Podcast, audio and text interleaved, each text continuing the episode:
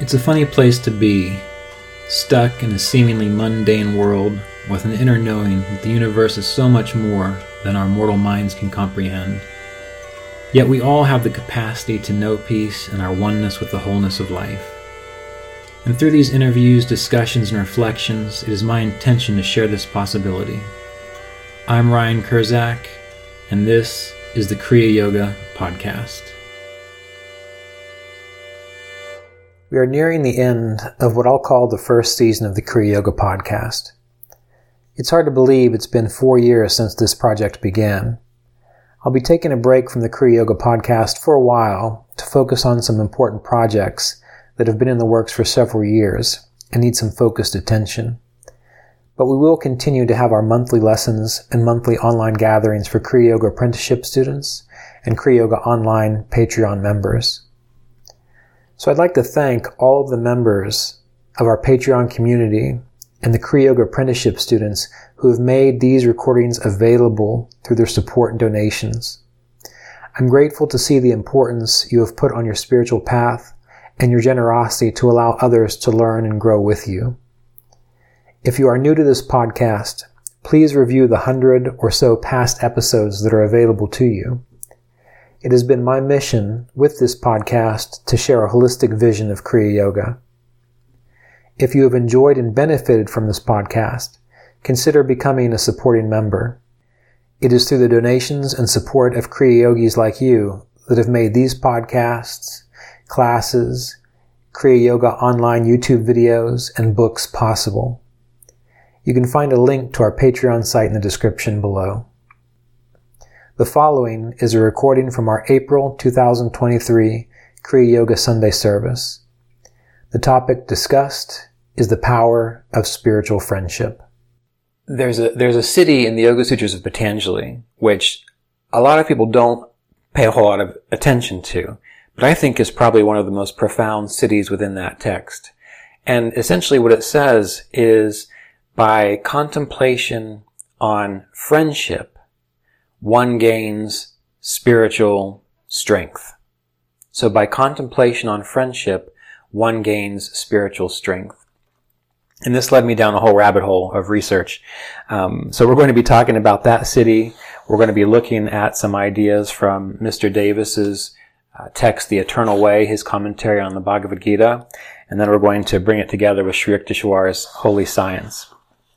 So let's start with this idea from the Yoga Sutras of Patanjali, where it states that by contemplation on friendship, one gains spiritual strength. Now, this is an actually uh, very deep and profound statement. And many people take it to mean we need to focus on friendship as it relates to people. And that absolutely makes sense. You know, numerous traditions talk about recognizing the oneness between all of us, taking care of each other, and so on to the best of our ability, without getting walked all over, of course.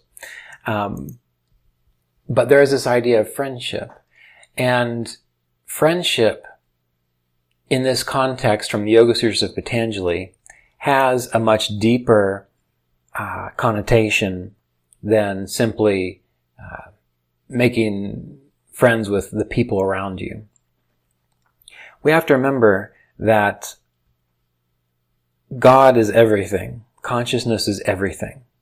I, I think we forget this a little too often.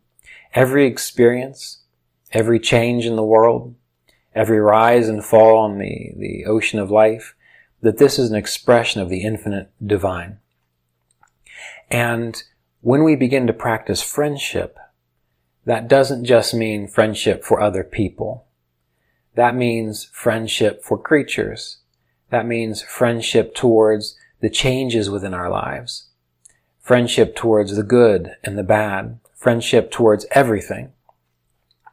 And this is what separates, in my um, opinion, this is what separates the people who make um, rapid spiritual progress from those who just simply spend their time engaged in meditation. Meditation is wonderful. It's a fantastic training tool, but it has to be supported by how we live our lives and the wisdom that we express, how we see the world, how we interact with the world. And when you approach life from a place of friendship, well, then you don't have any enemies. When difficulties arise, you can look at them and you can turn them into an enemy and you can cause more stress for yourself and you can cause more division and say there is a there's a difficulty here but i don't want that. Let's push it away or that is a bad thing. Or you can look at it and you can ask yourself you know what is this challenge? What is this challenge to help me grow and sometimes uh, the challenge is to help you grow internally to help you practice non-attachment to help you practice inner spiritual freedom and if you can look at everything that comes into your life in that way, you are practicing friendship. And then what happens is you begin to experience real spiritual strength. And what is real spiritual strength? real, real spiritual strength is the ability to observe and interact with the phenomena of the world uh, without being in, internally devastated by what you see. Spiritual strength is the ability to recognize that that which comes into existence is going to go away. And it, it, it gives you the ability, or at least it encourages you, it inspires you to then look within and figure out what is the aspect of myself which is changeless, timeless, eternal. So by, by focusing on friendship to the experiences of your life. Now again, please keep in mind, I'm not saying that you allow neighbors to take advantage of you, people to walk all over you. You can deal with those people in a friendly manner, or at least without animosity, knowing that everyone's at a different point and stage in their life, and sometimes you do have to put someone in prison to keep themselves from hurting uh, others or themselves. But if you're doing it out of a place of uh, love and greater awareness, that's just what has to happen sometimes. So we don't want to confuse this idea of spiritual friendship with just letting ourselves get walked all over. And I'm not going to harp on that anymore. I, think you get that idea. But when you, when you start to develop this spiritual strength, what do you have to do then? Then you have to actually engage in Kriya Yoga, which is figuring out what are you that is eternal? What, what are you, what is the seer that abides forever, all the time, throughout every circumstance, every situation? And this takes us to the Yoga Sutras of Patanjali with the definition of, of yoga being the ending of the fluctuations and changes in consciousness. And when that happens, then the seer abides in the seer's own nature. Otherwise, there's conformity to definitions. So essentially, what we're seeing here is that by practicing that, that soul power, it's a soul power because the, soul powers are, are, are, it's the ability for you to make a choice. You are a conscious being. So the power of the soul is to choose something, to choose a perspective, to choose a higher way. So by engaging the soul power, you are making friends with situations, with experiences, and so on. That will drive you within. And that will take me to uh, the Bhagavad Gita here. So in Mr. Davis's commentary on the Bhagavad Gita, um, this is on page 202 to 203, chapter 12, the Yoga of Devotion. And I want to look at um, verses 13 through 16. Verse 13 through 16. That practitioner of yoga who has no ill will toward anyone, who is friendly and compassionate, free from attachment to possessions, free from arrogance, indifferent to both unpleasant and pleasurable experience and patient, who is always contented and even minded, who is self-controlled, has firm conviction, whose mind and intellect is fixed on me, and who is devoted to me, is dear to me. We remember that this is a conversation between uh, Krishna, Supreme Infinite Consciousness, the Divine, and Arjuna, which represents each of us, the, the spiritual aspirant, the yogi. That one who neither causes distress nor is distressed by others, who is free from attachment to pleasure, impatience, fear, and agitation is dear to me.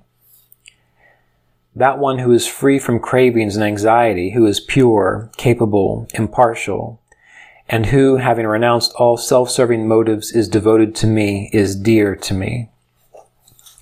Now, Roy makes a distinction here um, in the commentary. He says the term dear to me is not meant to imply that God can be influenced by our actions, only that our right actions can result in increased awareness of God. At such moments, it seems to us that God is caring, supportive, and altogether good. So, we, we want to be clear that when we read this dear to me, that this is not to imply that God can be influenced. It's just simply that by engaging in these practices, we naturally step into uh, a clearer state of awareness. And therefore, we experience that sense of support, spiritual support from our yoga practice. Now, I chose these, these verses because they just reaffirm this idea of by contemplation on friendship, one develops spiritual strength. Krishna says to Arjuna that the practitioner of yoga who has no ill will towards anyone, who is friendly and compassionate, free from attachments, free from arrogance, that this person, this yogi is dear to Krishna or God, the infinite consciousness the one who is always contented and even-minded, who is self-controlled, whose mind and intellect is fixed on me and who is devoted to me is dear to me. Now, when we practice Kriya Yoga, again, what many people do is they might read the Bhagavad Gita, which is wonderful. They might do their best to practice their pranayama and their mantra and their asana practice. But then life happens and they experience um, difficulties or um, they come up against people who don't share the same idea as them and they get uncomfortable they get agitated they get frustrated they wonder why can this happen? Well in this text it's pointing out that what we have to do is be very aware during those moments in our daily life where we are not even-minded where we are not self-controlled, where we are feeling like a small, limited being, and therefore we want to change or lash out at others. And we need to reflect upon how can we generate a sense of friendship? How can we generate a sense of greater understanding about the situations that we're in? So that is also your Kriya Yoga practice. And that's hard to do. That's not an easy thing. That is challenging because it, it, it confronts, it confronts this, uh, this limited personality and essentially says to it, um, you know, you're really not that important. What's important is to experience friendship with the wholeness of life, to experience friendship with your experience. And again, that might mean that you have to take some actions which you, you don't want to, um, but by doing so, you are creating greater spiritual strength. You are creating greater spiritual resilience within your life. Now, this rolls over to Sri Yukteswar's description of Kriya Yoga in his book, The Holy Science. In chapter three of The Holy Science, um, Sri Yukteswar describes the procedure so he's telling, he's telling us what is the procedure of Kriya Yoga so that we can experience Kaivalya, Kaivalya liberation, spiritual freedom. That's what the holy science is all about. That's why the original title was um, Kaivalya Darshanam, which means a vision or experience of freedom. So he describes it here. The beginning of chapter 3, the procedure. Yagya, sacrifice. Penance, tapas. Deep study, svadhyaya, and the practice of meditation on Om, that these are the ways to experience freedom. And he describes what tapas is. Tapas. Now, um, those of you who are our Patreon members, hopefully, or maybe you will soon, uh, you watched the uh, latest video that I, I put up, um, class four of the introduction to Kriya Yoga. And I, I talk about this idea of tapas.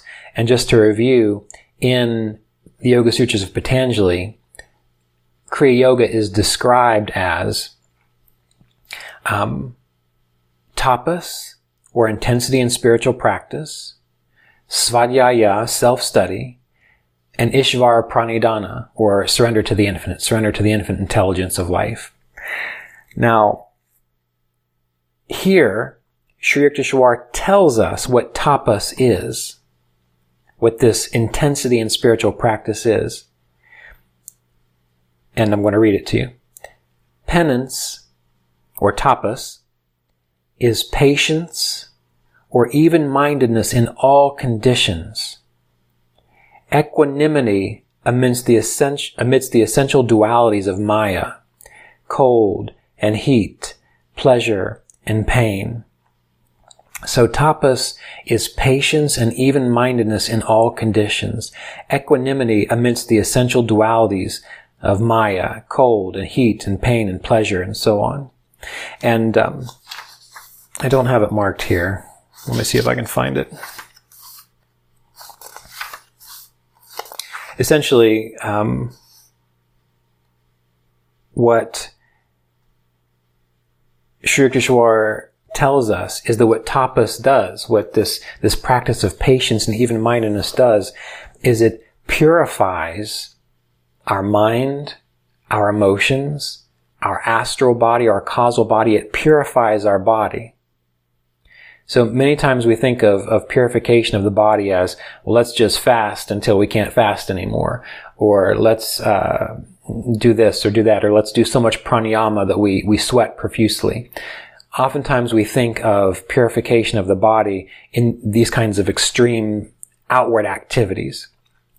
And that makes sense. Uh, religions and spiritual practices have been doing that for a couple hundred years, you know, with the mortification of the body and so on. Um, but what Sri Yukteswar tells us is that the purification of our body, and he's not just talking about our physical body, he's talking about our whole body, you know, the energetic aspect of our body, the emotional aspect of our body, the psychological aspect of our body, that that occurs through patience and even mindedness. How many of you wanted to hear that this morning?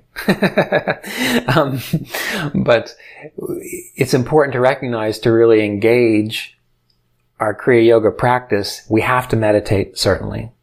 We have to physically take care of our bodies.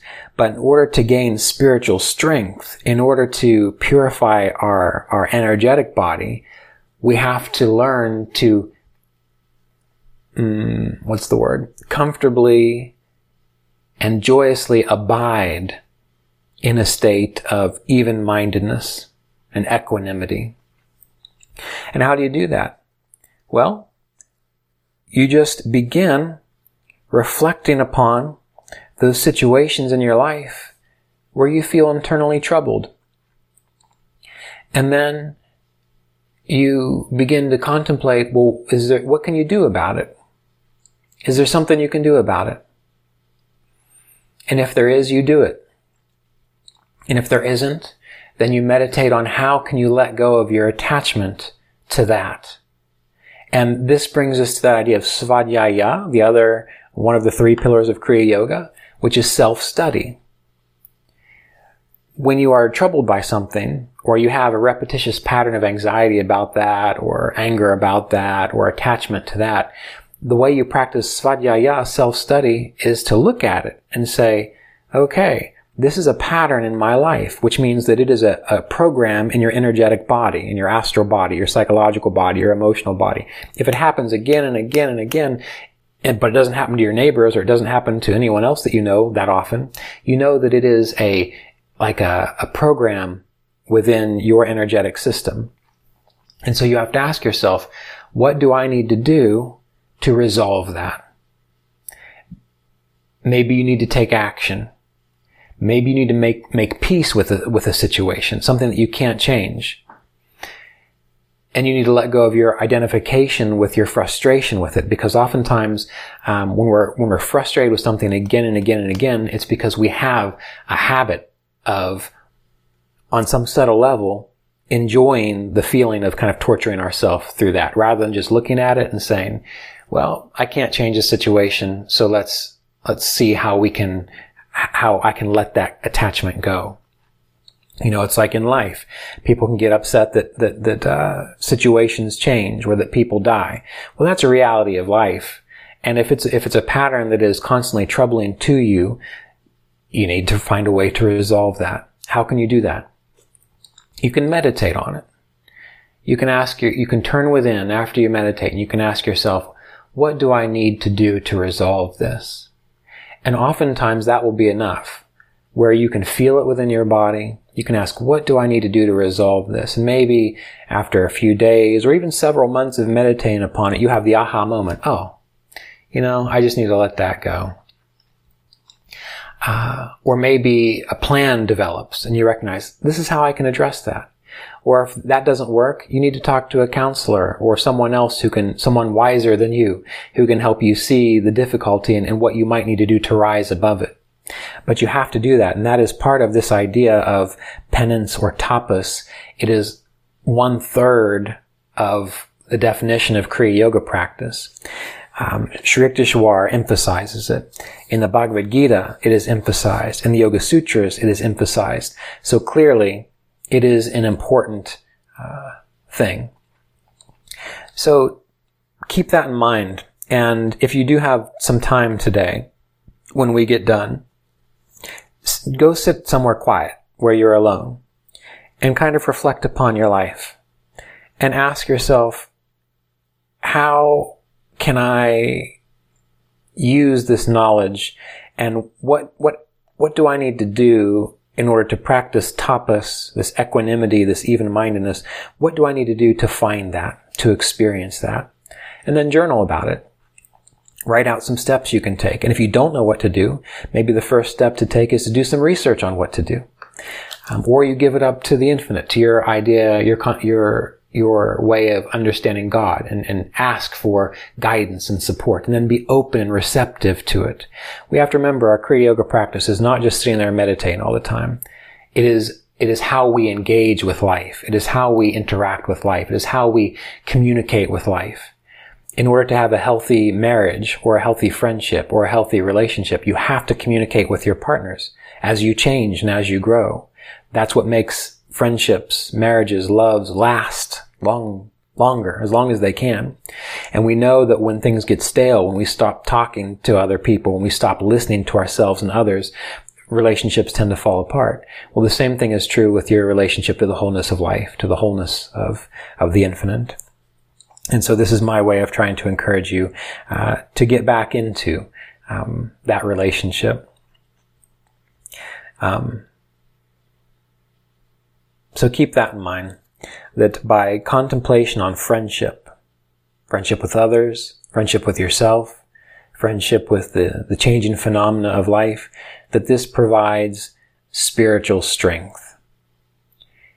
And that by practicing friendship, which requires you to develop equanimity, even-mindedness, peace, amidst the changes of life, that that is 33.33333 and so on percent of what it means to practice Kriya Yoga. So if you're not doing that, you're missing out on a third. you're missing out on a third of, of what is available to you because that in itself will make your meditations deeper. Will allow you to experience um, greater support in your your day to day life. Allow you to navigate um, the infinite, as uh, Mr. Davis would say. You know, he would always ask, "How do you want to live your immortal life? How do you want to live your immortal life?" And we want to live our immortal life dynamically, engaged, alive. So, with that, let's meditate together. This episode of the Kriya Yoga podcast was made possible by donations from Kriya Yoga apprenticeship students and supporters of our Patreon community at www.patreon.com forward slash Kriya Yoga.